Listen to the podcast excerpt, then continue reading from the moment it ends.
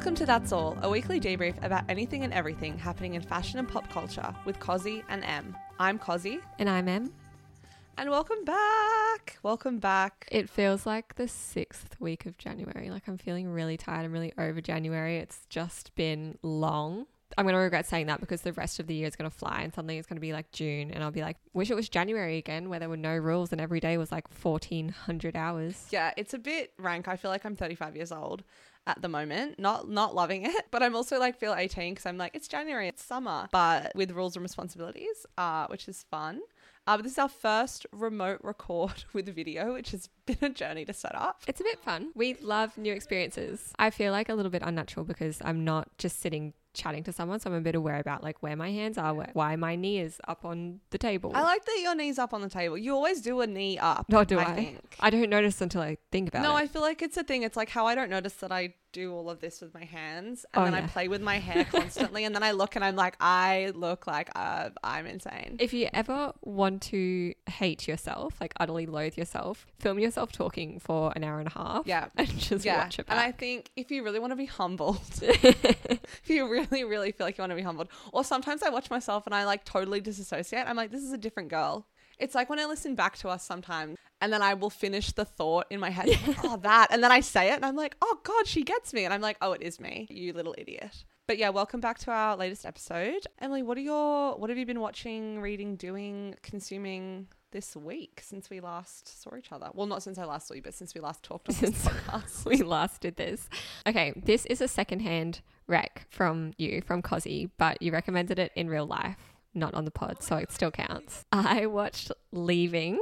It's a drama love story situation with Helen McCrory and Callum Turner, aka Mr. Dua Lipa. Don't forget his name. Put some respect on his name. If you need to know who he is, listen to our last ep.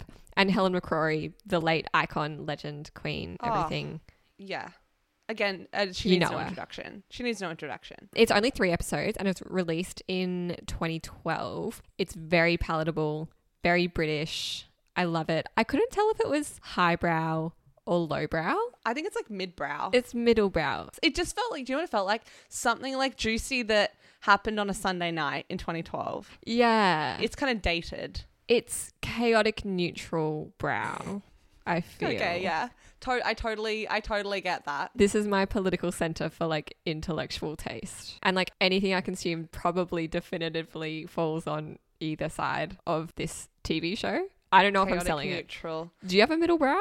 I mean, I just sort of consume things. Like I don't really think about what the brow is. There's no spectrum. To be honest, I just sort of, I'm an egalitarian, but also a huge snob. And that's the duality of womanhood. So I feel like welcome to our pod.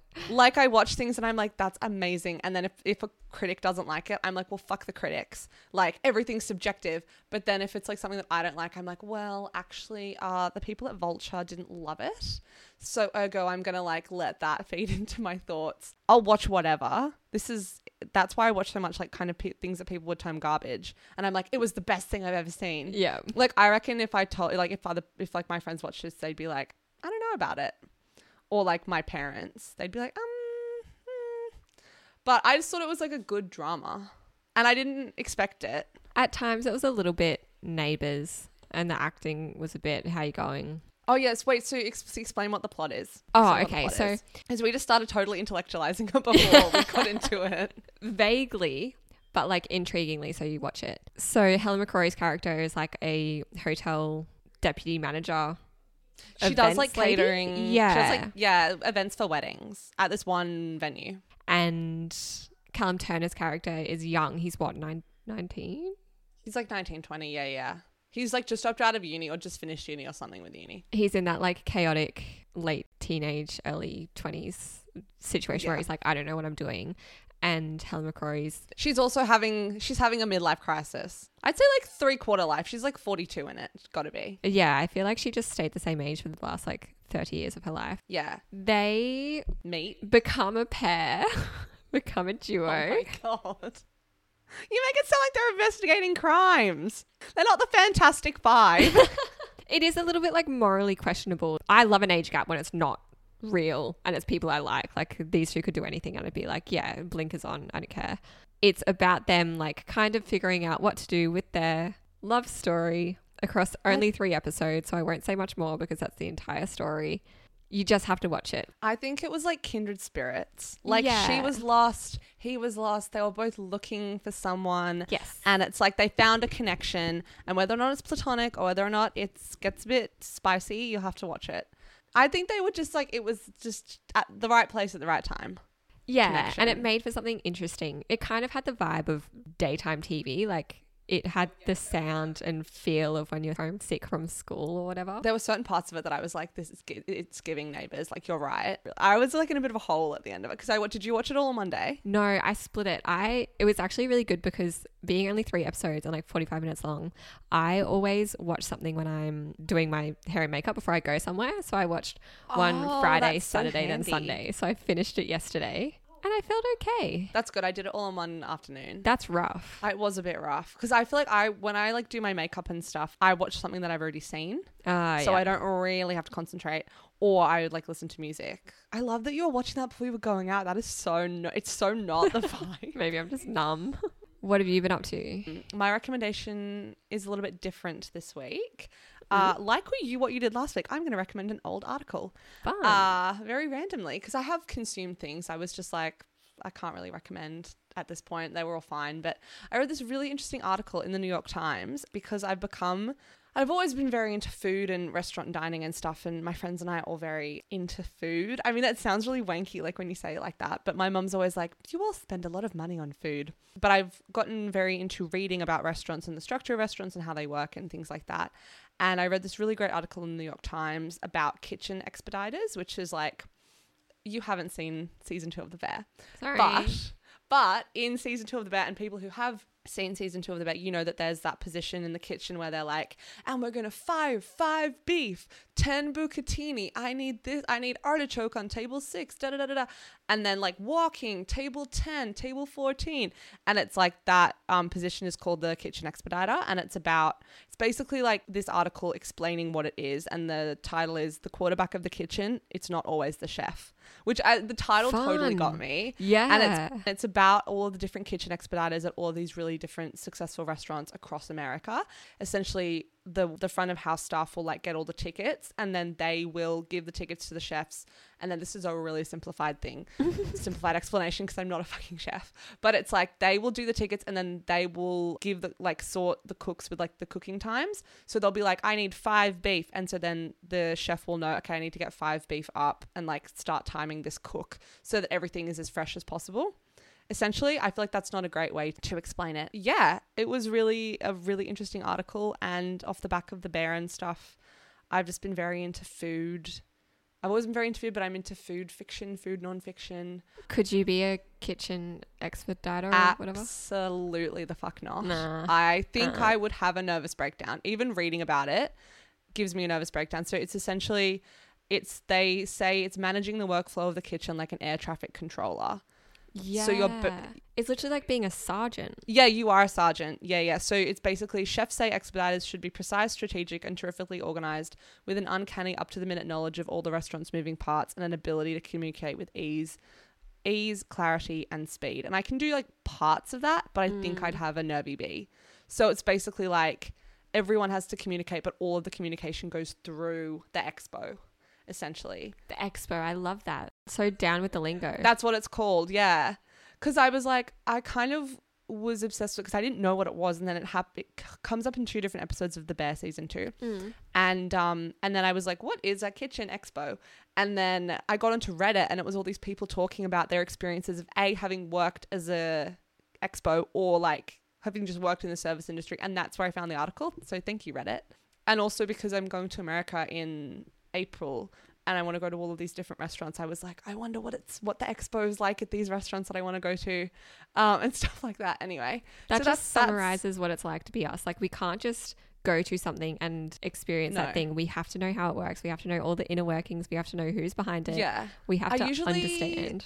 I usually don't like with restaurants because I get really stressed about it. I think it's really cool. So that is my recommendation this week. New York Times 2018 article, very prescient now after all of the kind of bear stuff that's been happening. I love old articles. Me too. I hate the churn of content at the moment. Sometimes there are just really good things that I will never find because they're buried deep in everything else, and I hate it. I also love using like the reading list on Chrome and Safari on my phone. That is such an underutilized, underrated tool. I usually reading list for like clothes, but I do it for articles. I feel like my notes app is like full of articles.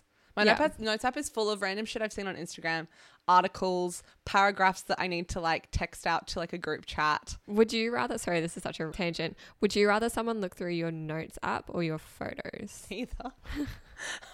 Probably my notes app, because I think it's kind of funny. And you could like explain it in a comedic way. But also sometimes I can't. Like there are random numbers in there for things that obviously like when I owe someone or I'm trying to add things up.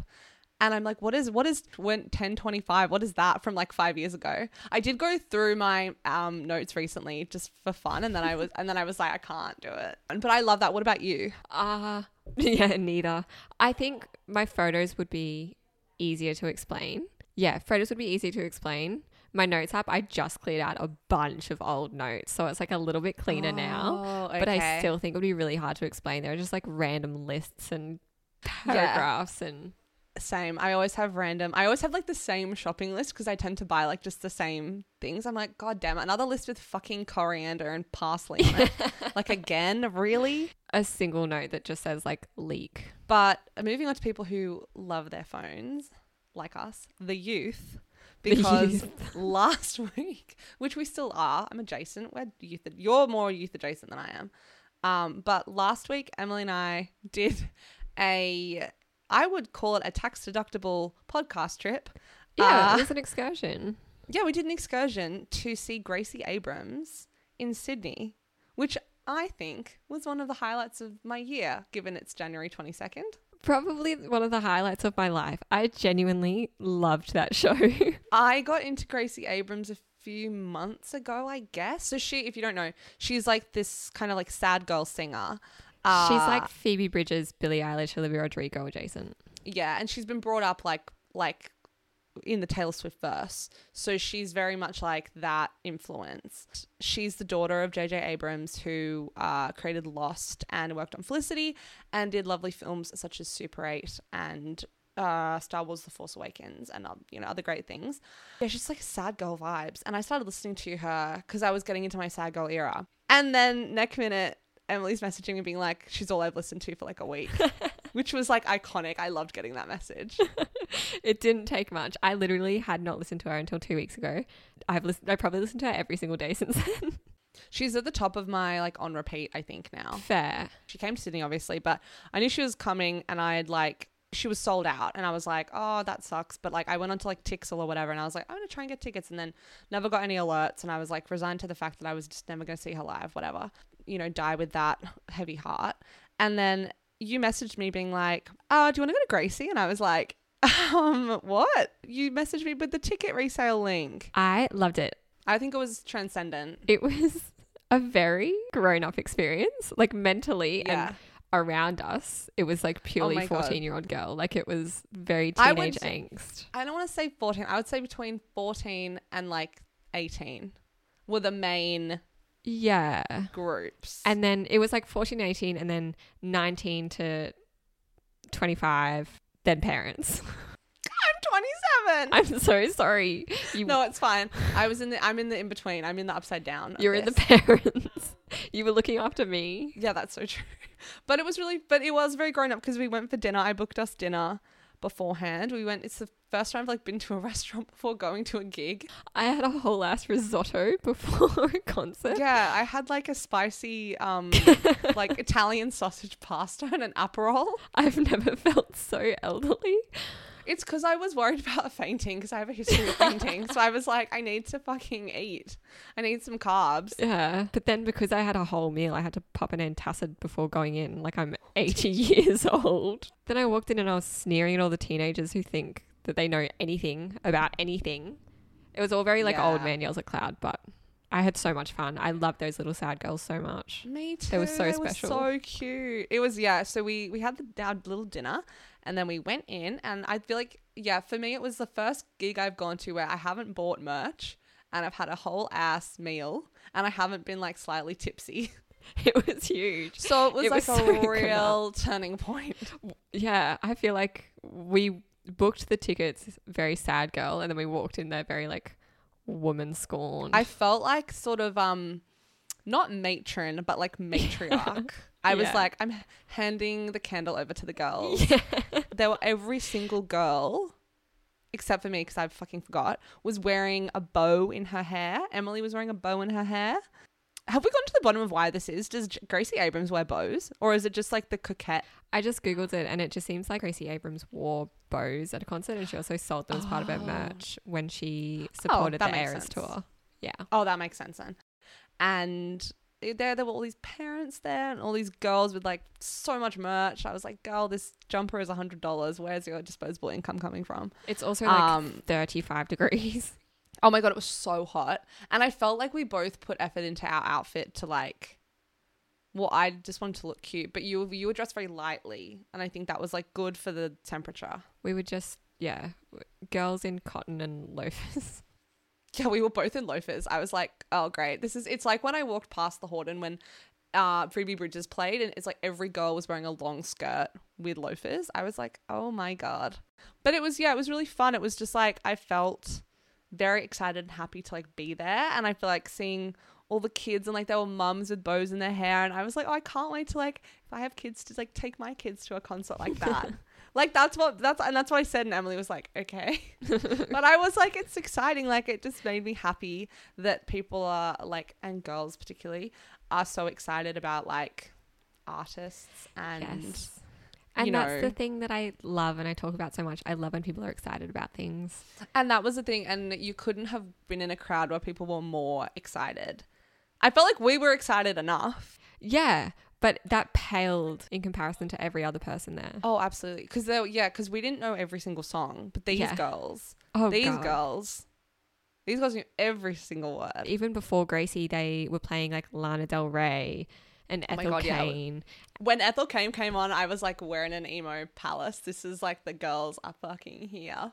But it felt so nice to just be in a space where people, girls especially, are allowed to be excited about something and they're allowed to have legitimate interests that are seen as serious and valid and interesting. Yeah. I love that for the girls. It made me really happy. Yeah. It made me really happy. There was one bit when Ethel Cain did start playing and I was like, oh my God, it's Ethel Cain. And then I remember there were like these three girls because we were sitting down at the start. This was before she came on. Don't at me. We were sitting down before she came on because I'm like, we're too old for support acts. Elderly. Elderly. These like three girls screamed when they realized that it was Ethel Cain. And I was like, oh my God. I found out about Ethel Cain from my dad and like these chicks are loving her. It just made me really happy. But I was also like, no wonder everyone's got fucking anxiety if these are the singers you're listening to. Because it's just like sad, sad, sad. There's nothing like being a teenage girl. And I'd never do it again. You could not pay me enough money to go back and be a teenage girl again. I feel like I wouldn't mind it. I think I'd do it again. Would you do it again with your like the knowledge that you have now? Or would you do it again as a like dumb kid? No, I do it again with the knowledge I have now for sure. Oh, I don't think I could. I think I know too much. I don't know if I could do it in this current landscape. Like TikTok. I think I'd actually fucking froth TikTok. I think I could do it again. I'd like it. I feel like I'd probably be a bit like prioritize things a bit more. Yeah. Not be so like wah. I think it'd just be fun. I'd be like, okay girl, like Harry Styles isn't gonna fall in love with you, neither is Alex Turner, neither are like half these people. Stop cutting things out from magazines and putting on your wall and like maybe just do a bit more studying and like you don't have to wear your hair in a middle part all the time. Maybe we can take things less seriously but also just have fun. I'm gonna say the exact same thing like 5 years from now and I'm like, why was I so stressed at age 24? But I thought it was really interesting, like, yeah, because the girlhood thing, it was so nice to like see girls in a safe space, especially because it was so hot, right? And they like, she had to stop the concert like 5 times because these girls kept fainting, these poor girlies, because they'd been out there for like, it was so sweaty, it was so hot. I was doing the classic like trying to like dab my sweaty upper lip like Sula. Yeah, literally me every day of my life. But it was so hot in there. These girls, some girls have been camping out for like 2 days, and so every so often people in the like mosh would like be waving, and it'd be like they needed saving at the beach. And then she'd like stop the concert. And she's like, it's okay, you guys. Everyone's heard here. This is a safe environment. Da, da, da, da. I'm like, okay, let's not turn it into a fucking like rally. Just get the girlies out. It's very post-Astro World.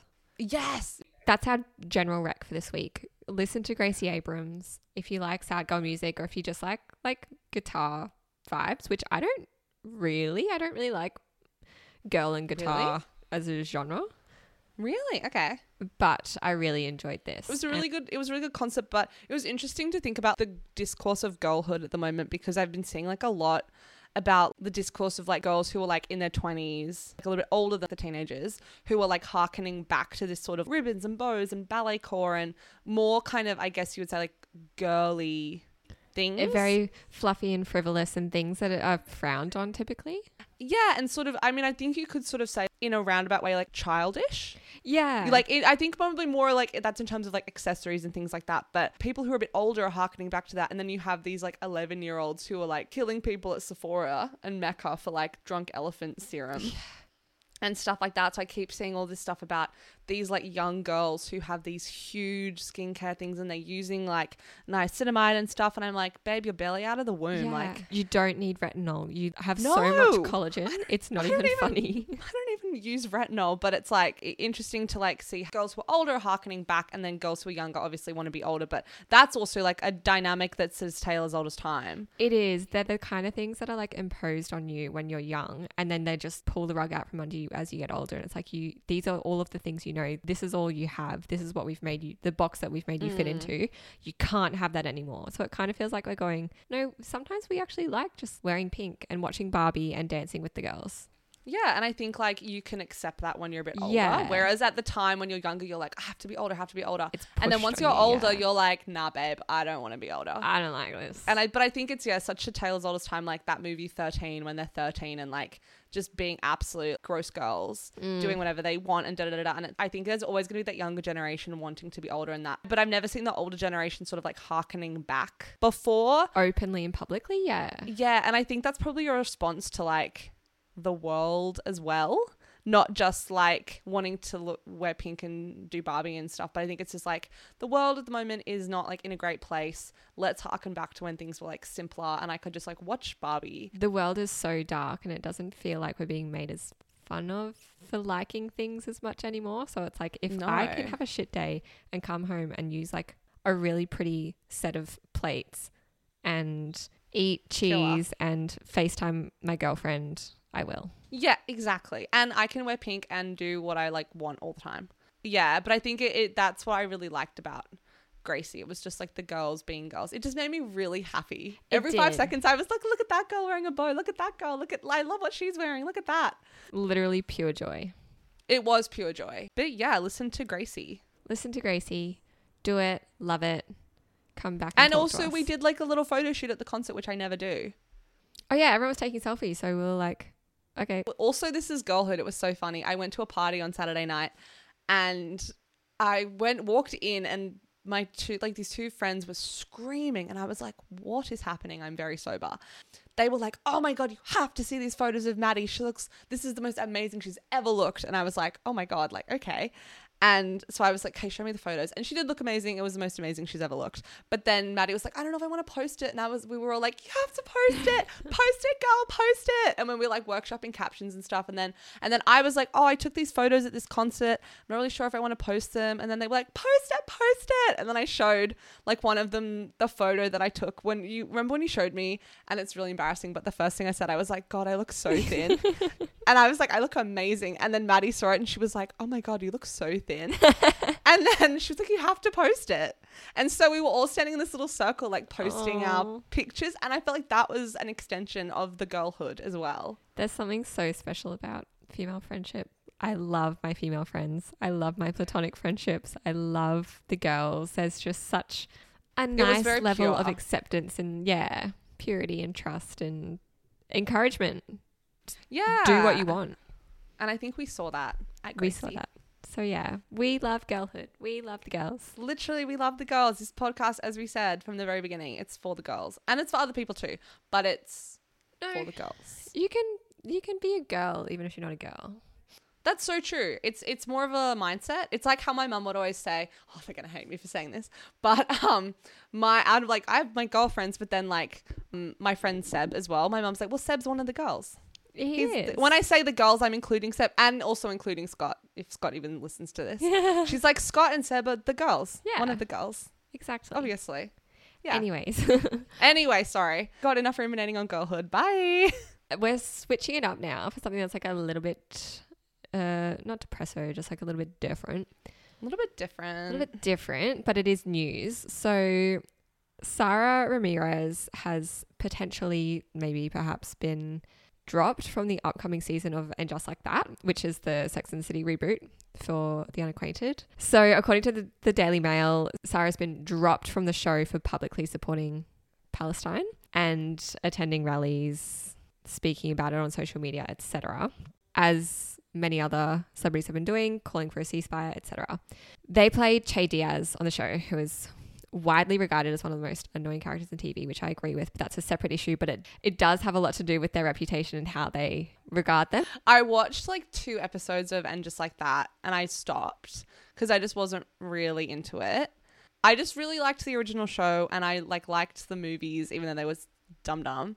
I just feel like I didn't need like a revisitation.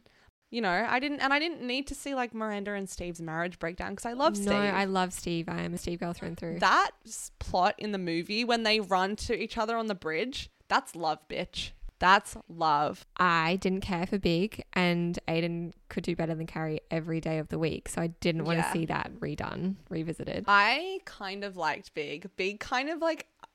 It's because I remember I have this clear memory in my head of watching the first episode ever, and I hadn't watched any of it before, and I was watching it with my mum, and it's the bit at the end of the episode when he's in the car and then she's like, have you ever been in love? And then my mum was like, she's like, this is history, watch this. Mum was like, this is the best thing ever.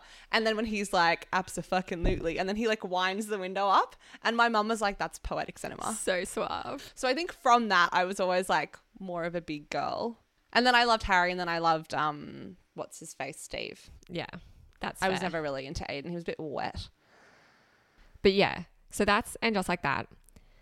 Yeah. This news story started when Sara posted to Instagram last week saying, it was just a rogue feed post saying, our industry is so duplicitous. While they give awards away, casting directors and agents are making blacklists of actors and workers who post anything in support of Palestinians and Gaza to ensure they will not work again.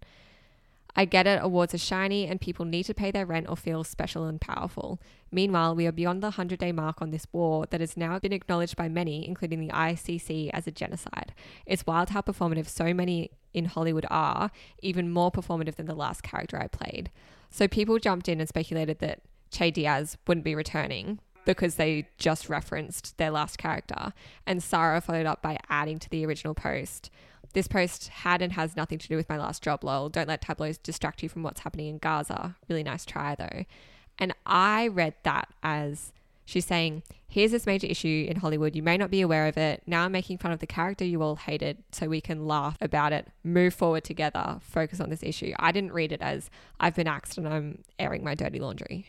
No, I think because Sara Ramirez has been so like, obviously as you would be because it's like your character, they've been very like pro Che, not acknowledging how annoying Che is. And I think you can definitely be like, it's really important representation for like the non-binary community to have this on such a big stage, like this character on such a big stage, but like they're still fucking annoying. Like the fact that they're non-binary has nothing to do with the fact that they're annoying. They can be, it's like it's two different things. You can be like a really like cool, chill non-binary person. It just so happened that like you have Sara Ramirez sitting there hitting a button being like woke moment, which is like the only thing I remember because I've only watched 2 episodes. It was a ridiculous character, and people hated Che Diaz so much that Sara did an interview with the New York Times to say they didn't recognize themselves in that character and they had nothing to do with the writing. It's because it's like not a real character. It's fucking ridiculous. It's like someone was like, let me put this into a diversity machine and make it like a thing that like you'd meet this person on the street, and it's like, no you fucking wouldn't. I can guarantee you that like not like no like. And I feel like because they Sara Ramirez did that article with The Cut as well, and I can't remember the ins and outs of it, but I thought it was like an all right article. People did not agree with that. they thought it was like very targeted and kind of can't really think of the word, like sneery, I guess. I remember the backlash being that people were drawing parallels between Sara and Che, even down to pointing out that the way Che speaks and like the way they refer to themselves. Oh, as a Irish, non-binary. Yeah, because that was on, but that, I'm sorry, but then maybe don't make that your fucking Instagram bio. That kind of added to it, because the second that they were outspoken about something and referenced their last character being Che, people went, oh my God, they're mad and they've been axed. Does Che end in a way that like they could be axed? Yeah, well, the old sources close to production came out. Right. Classic. Saying, a classic. Saying that the character didn't bring anything to the show anymore and wasn't needed. It had nothing to do with their morals, basically. And HBO hasn't confirmed whether they will or won't be in the next season. Honestly, HBO has much bigger fish to fry. Yeah, this is. I've got to be honest about it. Like, come on. They have to get back to creating White Lotus for me. Yeah, thank you. I want that. Who's having that conversation? Cynthia Nixon, who plays Miranda on the show and Che's love interest, took part in a hunger strike and protest at the White House at the end of last year, advocating for Palestine. And she went on the record to say people are being penalized for speaking out, but there are a lot of actors and performers getting together a response to that and saying, hey, this isn't okay. We may not agree about everything, and maybe some of us can express ourselves a little more carefully, but it doesn't mean that people should then lose their livelihoods. And at this stage, Cynthia Nixon is still believed to be in the next season. Well, you can't get rid of Miranda. I mean, and it barely works without Samantha. Yeah, exactly. Like, it's falling to pieces. It can't just be the Carrie and Charlotte show. I would watch the shit out of that, but it can't just be the two of them. But that makes me think they weren't axed because of the Palestinian view. Yeah. But like that said, Hollywood does have a problem in that they can be pretty ethically blind. Like, as an entity, totally. It's very lawless, but it's not without etiquette. If that makes sense. Like, but it's also like we don't even know if they've been axed. Like, exactly. This is the thing. It's like the Daily Mail's put out some like really dramatic, confirmed they're axed, and it's like we don't know yet. Like, we just don't know what's gonna happen. So Che, like this all could come to nothing, and Che could be back, and then we're all gonna be like, oh fuck, Che. I'll be one of them, but also at the same time, like they're not saying anything that's like groundbreaking, or they're not saying something that isn't backed up by people like Cynthia Nixon and Susan Sarandon has also been saying people are losing their jobs, people are being blacklisted in Hollywood, and they're not saying anything that other people aren't saying. So no, well that's, and I think as well, like I remember last year, she's not so much of a name, but the lead actress who's going to be in the next Scream movie, Melissa Barrera, she got dropped from the new Scream movie because she was espousing pro-Palestinian viewpoints, and there was like huge backlash about that. That's sort of when I remember this sort of thing starting. This is a interesting story because I think you've got the layer of Sara Ramirez and Che Diaz and just being a hated character and a kind of not controversial person, but has been in the spotlight a bit over 100%. The past year, 2 years. On top of Hollywood has a problem that should be acknowledged and a select few are acknowledging it, on top of we literally just treat people like shit now online. We just hate on people and we love rumors and we draw conclusions, and the Daily Mail is the Daily Mail. So it's just this interesting story that could have just been such a non-issue. Yeah. But we assumed a whole lot and now we're here. Yeah. I did love like the Instagram community like reacting to it. Oh yeah, it was fun. They were like, RIP Carrie's, that corner of Carrie's kitchen, you'll always be famous. But speaking of another dramatic, divisive person in Hollywood, maybe not so divisive but very dramatic, J-Lo has released the trailer for her, I don't really know what to call it, like visual album, movie, immersive experience. It's coming to Amazon Prime Video, so it's the visual component of her upcoming 9th album, This Is Me Now, and it's set to arrive almost 20 years after her 2004 album, This Is Me Then. Fun. Basically, this album is coming out, but she's also got this sort of tie-in film coming out that goes with the album, and so it's not being billed as a visual album, but a complete cinematic experience. And I just want to read you out what Prime Video is describing it as. It's Prime Video is calling it an intimate, fantastical, and narrative-driven reflection of Lopez's journey to find love from her heart, soul, and dreams. It's a narrative-driven cinematic odyssey steeped in mythical storytelling and personal healing. I'm still going. Dropping in tandem with her first studio album in a decade, this genre-bending Amazon original showcases her journey to love throughout her own eyes. With fantastical costumes, breathtaking choreography, and star-studded cameos, this panorama is an introspective retrospective of Jennifer's resilient heart. If that's what self-healing looks like, I don't want it. It's like buzzwords. I'm like, what does this mean? But that's so ChatGPT. The trailer is insane. So I put this in our Google document and I was like, I want to talk about this. And then you were like, I don't really know about J-Lo. And I was like, just watch the trailer. And then you texted me being like, what is this trailer? We need to talk about this. It looks like a fever dream. Like, my first reaction was if Lewis Carroll or like T.S. Eliot or one of those little freaks wrote a really long music video, but in the 2000s, this is what it would look like. Like, I'm picturing like Silverchair, like Natalie Imbruglia, Sugar Babes, like Gwen Stefani, like, you know, that era of music video where you're like walking into the sunset, but it looks like a really amateur stage production and they're all singing about like divorce. That's what this feels like. I cannot put that into words. I think it's kind of like something that would be directed by the guy, that mad French director Luc Besson. It's like a Luc Besson film with like steampunk, but also rom-com. Why was it steampunk? But also like The Matrix and Sense8 dropped into there, plus like Cloud Atlas, that movie where everyone plays like 10 different roles. But it's basically, the trailer is sort of, she's in and out of different worlds and different scenarios, and she's in and out of different relationships, and then her friends worry and joke that she might be a sex addict, and she divorces and remarries, and that's obviously a comment on like her love life and how she's been married quite a few times. And then she goes to therapy, then she rides on the back of a motorbike with Ben Affleck, she crashes and finds herself in a post-apocalyptic world. Kind of, she looks like a mechanic, but she also looks like she's wearing the big suit that Amy Adams wore in Arrival, like the Alien movie. It's really weird. And then there's all these dramatic voiceovers, and she's like, whenever somebody asked me what I wanted to be when I grew up, my answer was always in love, which I think is horrific. But there's all of these like celebrity cameos. I mean, I say celebrity cameos, it's like loosely. Like Kiki Palmer's going to be in it, Jay Shetty, Neil deGrasse Tyson, and Ben Affleck's going to be in it. So he was originally announced as a co-writer, but apparently he's lost that credit. He's going to be in the film, but it's so weird. So she said in her newsletter on the J-Lo, which I've not subscribed to, but it was in an article, I've not been this nervous, excited, scared, and thrilled to share something with you in years. This is the story of the journey. This is me. Then to this is me. Now is the most personal thing I've ever done. So I really love J-Lo as an actress. I love The Wedding Planner. I loved Made in Manhattan. I loved Out of Sight with George Clooney. I think it's one of the best movies. You know what one of the most underrated J-Lo movies is? Actually, two. Wedding Planner. So glad you... Wedding Planner, so good. I mean, I think it's the best one. It's so good. Little baby Matthew McConaughey and young Alex Karev from Grays.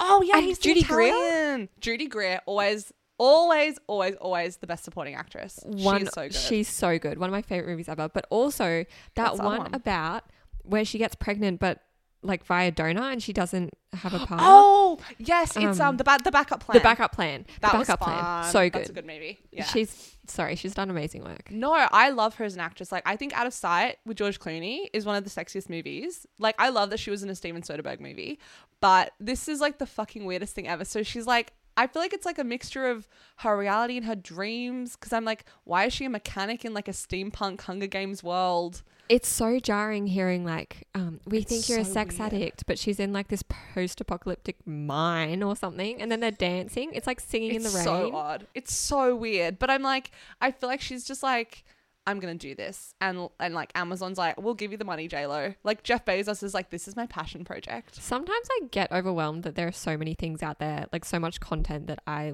would love, but I simply will never see. Are you not going to watch this? Are you saying that we're not going to do a special viewing night of this movie? My problem is that there are so many like creative projects that will never get off the ground and things that I will never see because they will never get publicity. Because this shit's being made. Yeah, because of how industries work. This is what I'm going to see instead, like steampunk J-Lo. I'm intrigued by... I wanted to do another rom-com. do another rom-com. She did one last year that I still haven't watched, but Marry Me with Owen Wilson? No, not Marry Me, the other one, the one with the wedding with Josh Duhamel, and Jennifer Coolidge is in it. God, why did I see that? And it was supposed to have Armie Hammer in it, and then he got dropped, and then Josh Duhamel got put in it. Which, love that, because Josh Duhamel needs a renaissance. I love him. Oh, yeah. Stunning. Amazing. To win a date with Tad Hamilton, one of the best. Shotgun Wedding. Yeah, Shotgun Wedding. That's the one. I haven't seen it. So what, she did Marry Me and then Shotgun Wedding? I think so. I can't take Owen Wilson as her love interest. Like, what's that? And I'm here for so much, but I'm not here for that. I'll do anything for love, but I won't do that. I think everything she does is a vanity project. But it doesn't stop me from loving her. It feels like a bit of a joke. Like, I feel like everyone needs friends around them who are like, will bully them if they do something crazy. And J-Lo doesn't. She's obviously surrounded by enablers. She's totally surrounded by yes men. It's like Madonna. I don't think anyone's telling Madonna no. And no one's telling J-Lo no. And I think Ben's trying to.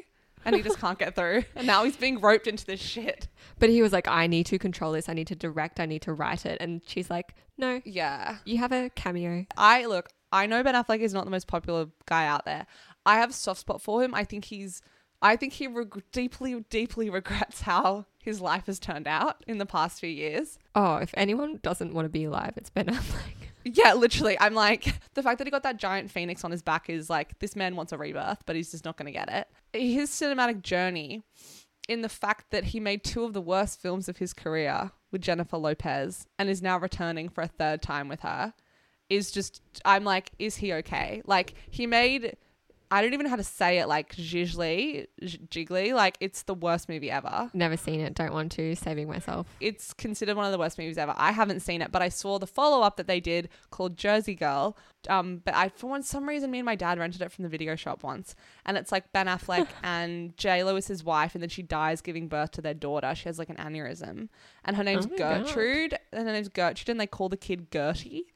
And that's like my main memory of it. That's and criminal. It's also terrible. And so it's like those two movies, and then Ben's like goes away and wins a bunch of Oscars and has this actually like quite successful auteur. Argo is arguably one of the best movies. And now he's back doing this. I'm like, Ben, babe. No, take a break.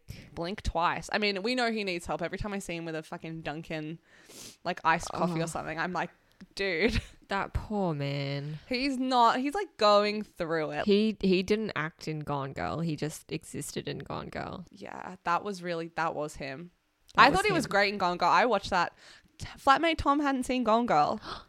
So I know. I was like, this is, you live in a feminist household. Yeah. You're a feminist, Tom, and you haven't seen it. Yeah. And it was so funny because at the beginning he was like, fuck Amy. And then by the end of it, he was like, go Queen. Go, I hate Amy. Ben Affleck. Get it. He was like, I just feel really bad for Ben. And I'm like, you just have to keep going. Like, it's only first half. Yeah. Everyone feels bad for Ben. And then we get to the end and he's like, I did feel really bad for Ben. I was like, oh, tough break. And then by the end I was like, nah, Amy's a G. I remember the first time I saw it, I'm going to cut this out, but the first time I saw it was at a school camp. It was like music camp. Oh my God. Someone had it on a USB and we had a spare 3 hours. So me and my two best friends were like huddled in this top bunk. I think you need to put this in the podcast. This is amazing. This is amazing. And we watched Gone Girl at that is hilarious. Age 16. Oh my, I don't think I could have gone through it at that age. The bit when she like slits his throat and she's wearing the undies, killer. Oh, it was hardcore, but also... we were on Tumblr. It was like, yeah, edgy. You probably have. You've seen some GIFs. You've seen some things. We've seen GIFs. We've seen stuff. That's fine. So funny. But I feel bad for Ben. But I think J-Lo, I want to watch it. But I wanted to read out the because this album is a sequel to her album from 2004, and there's a song on there called Dear Ben, and she's going to do a follow up to this song on the new album called Dear Ben Part 2. But I wanted to read out some lyrics from Dear Ben. I've never listened to this song. And I'm not going to now, but I wanted to read this to you. I love you. You're perfect. A manifestation of my dreams. You make my body feel about a million different things. I think God made you for me. A mix of passionate fidelities. Baby, you're so complete. I write this song to let you know that you will always be to me. Wait for it. My lust, my love, my man, my child, my friend, and my king. Imagine being Ben Affleck's parents. Imagine being Matt Damon and listening to that. Oh my God. And being like, so bro, if someone wrote a song about that, about my friend, and he had like Ben Affleck energy, I'd be like, what? Like, I can't imagine that Ben Affleck would make my body feel about a million different things. That's profound. That's deep. It's beautiful. That's how... Maybe like Good Will Hunting Ben Affleck, but not present day. Not present day. Can't wait to hear her imminent releases. I'm so excited for this movie. But I just, it's, yeah, I think it's a bit of a vanity project. Do you feel like we're going to see more celebrity projects like this in the future? Or is this a J-Lo specific thing? I think this is a J-Lo specific thing. I think Beyonce could do it. Beyonce did a visual album and did it well. Yeah, visual albums have been very in her forte. But, and I think J-Lo's just like, well, I'm exactly like Beyonce. I can do that too. Love her to death. She's not Beyonce. She's not an arty, like, she's not an edgy girl. No, and I think this is why it looks like a sort of weird, like, CGI movie, not like something beautiful and original like Beyonce. No, it looks crazy. Yeah, but anyway, now because we've been talking for ages... Men's Fashion Week is going on at the moment in Europe. Very, very sad that we're not there. There's been a lot going on, but one of the biggest shows that's happened over the last couple of days is the Loewe show. And it's essentially, to me, sort of turned into a summit of the internet's boyfriends, every guy I've ever found attractive, and every, like, twink on the internet. Yeah. So it's been a very, like... All in the front row. Yeah, all in the front row. It's been a very big couple of days for, like, people that I love. So essentially, and people who I like as well. Like, I like Kit O'Connor, but I'm not obsessed. So like Kit Connor was there from Heartstopper. Now we're getting into the real shit. Andrew Garfield, Zayn Malik, Jamie Dornan, Taylor Russell, Nicholas Hoult, Joe Alwyn, Josh O'Connor, Callum Turner, Jack O'Connell, Cook from Skins, Harry Lawty, the hot guy from Industry, Drew Starkey, the hot unhinged guy from Outer Banks, Archie Madekwe from Saltburn, Farley, Matthias Schoenaerts, the Danish guy from Far From the Man and Crowd, who I was obsessed with, Nicholas Braun, obviously cousin Greg, and Luca Guadagnino, who's not hot, but he's the director of Call Me By Your Name. So he's sort of he's in the pipeline for the hot young men of... He's culturally clued in. Yeah, he's given Timothée Chalamet his career based on that peach, you know what I mean? But it's basically just every, like, guy ever to exist. Basically every, like, hot white British guy to exist is at this show, which is important.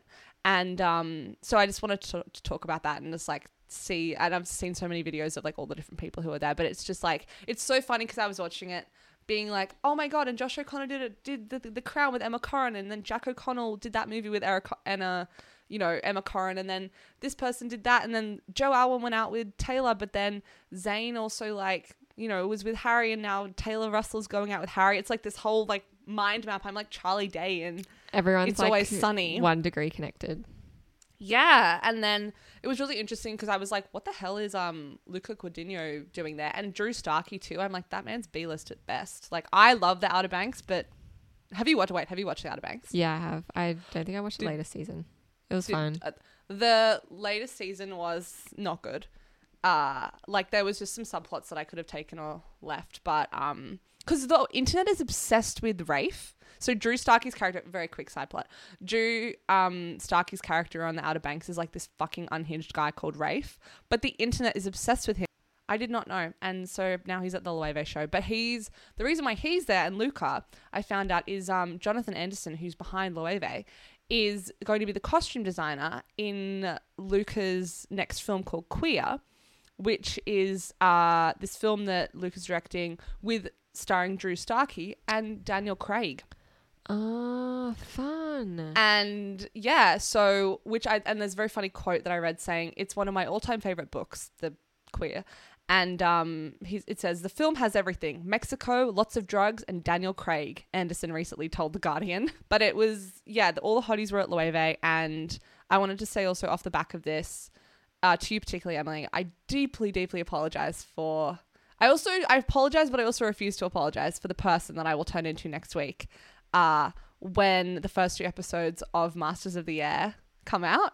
The Austin Butler, Callum Turner, Barry Keoghan... Like, again, all of the hotties in one show. I Will Be Feral. It's coming out on Friday. It's the World War II show following this like particular group of air bombers. It's Austin Butler, Callum Turner, Barry Keoghan, Raph Law, Jude Law's son, and Shuti Gatwa. It's a lot of guys doing things as we love. Stay tuned for a review. Yeah, flatmate Tom and I will be sat. And I just want to apologize like right now while we're talking about hotties that I will be feral over this show next week. And it will be my recommendation. You never have to apologize for anything. This is our podcast, our rules. It's like I apologize, but I also don't apologize. But I know that I'll say things and I'll be like, oh my God, you absolute freak. But I also refuse. I don't need to apologize because girlhood. Yeah, no, I love that. I feel like the people in the front row are becoming more and more important because obviously the nature of Fashion Week has changed from being for the industry. Celebrities have historically attended, but it's been for the buyers, for the writers, for the trade to talk about what's coming up and what brands are putting out into the world. So it's kind of exciting to see that it's now just a congregation of whoever's going to get headlines, which makes it really fun because it seems like there's this competition as to who can get the nichest, hottest, most fun celebrity at their show. Yeah, well, I think... And like Jonathan Anderson is obviously going to do that. Jonathan Anderson's one. This man also, is one. Like Prada a few years ago with their Zaddy renaissance where they had like Karl McLaughlin and Jeff Goldblum and stuff and Idris Elba. Gary Oldman. Yeah, oh my God, that was insane. They did that well. I'll say that all of the men that we just described really fit the Dear Ben lyrics. My lust, my love, my man, my child, my friend, and my king is basically my thoughts about all of the below men. I think we need to go away and listen to this song now. I think so too. They're all baby girls. This is a really baseline observation as well, but I think it coincides with, I guess, more acceptance towards men looking fashionable and being like openly fashionable, so it's totally fun to see how they're styled to sit in a 10-minute fashion show. Well, they go so much harder than on a red carpet. I'm like, can you bring this energy to every red carpet ever? Obviously it's very different because it's a bit more like street style, streetwear, but petition for men to start bringing little bags and purses to red carpets. You know who does that well, not to red carpets, but Jacob Elordi. Yeah, he does that well, and he does that well to fashion shows. Why isn't it on a red carpet? Yeah, come on. Excuse me, what's going on? That's my petition for the week. We would be so good at all of this. Petition to make us president of the world. We would be great British boy actors. We would absolutely, absolutely smash it. I'll be great on a period drama. Anyway, enough of that. Our time will come when we're 50 and playing Helen McCrory equivalent characters. My skin looks good now. How dare you? I'm in my goddamn prime. Thank you so much for joining us, and go and listen to read, watch all of our recommendations. I've given you some absolute bangers this week, I've got to be honest. Follow us on Instagram at That's All Podcast. Come on back TikTok next week. Do all the things. We love just having our mandated Monday chat. Yeah, because this is we do it on Monday and then we work like dogs on Tuesday to get this out for you for Wednesday, so you're all goddamn welcome. You're all welcome. But have a lovely week, everybody. I feel like a teacher at the end of a class, but that's all, and see you next week. All right, bye.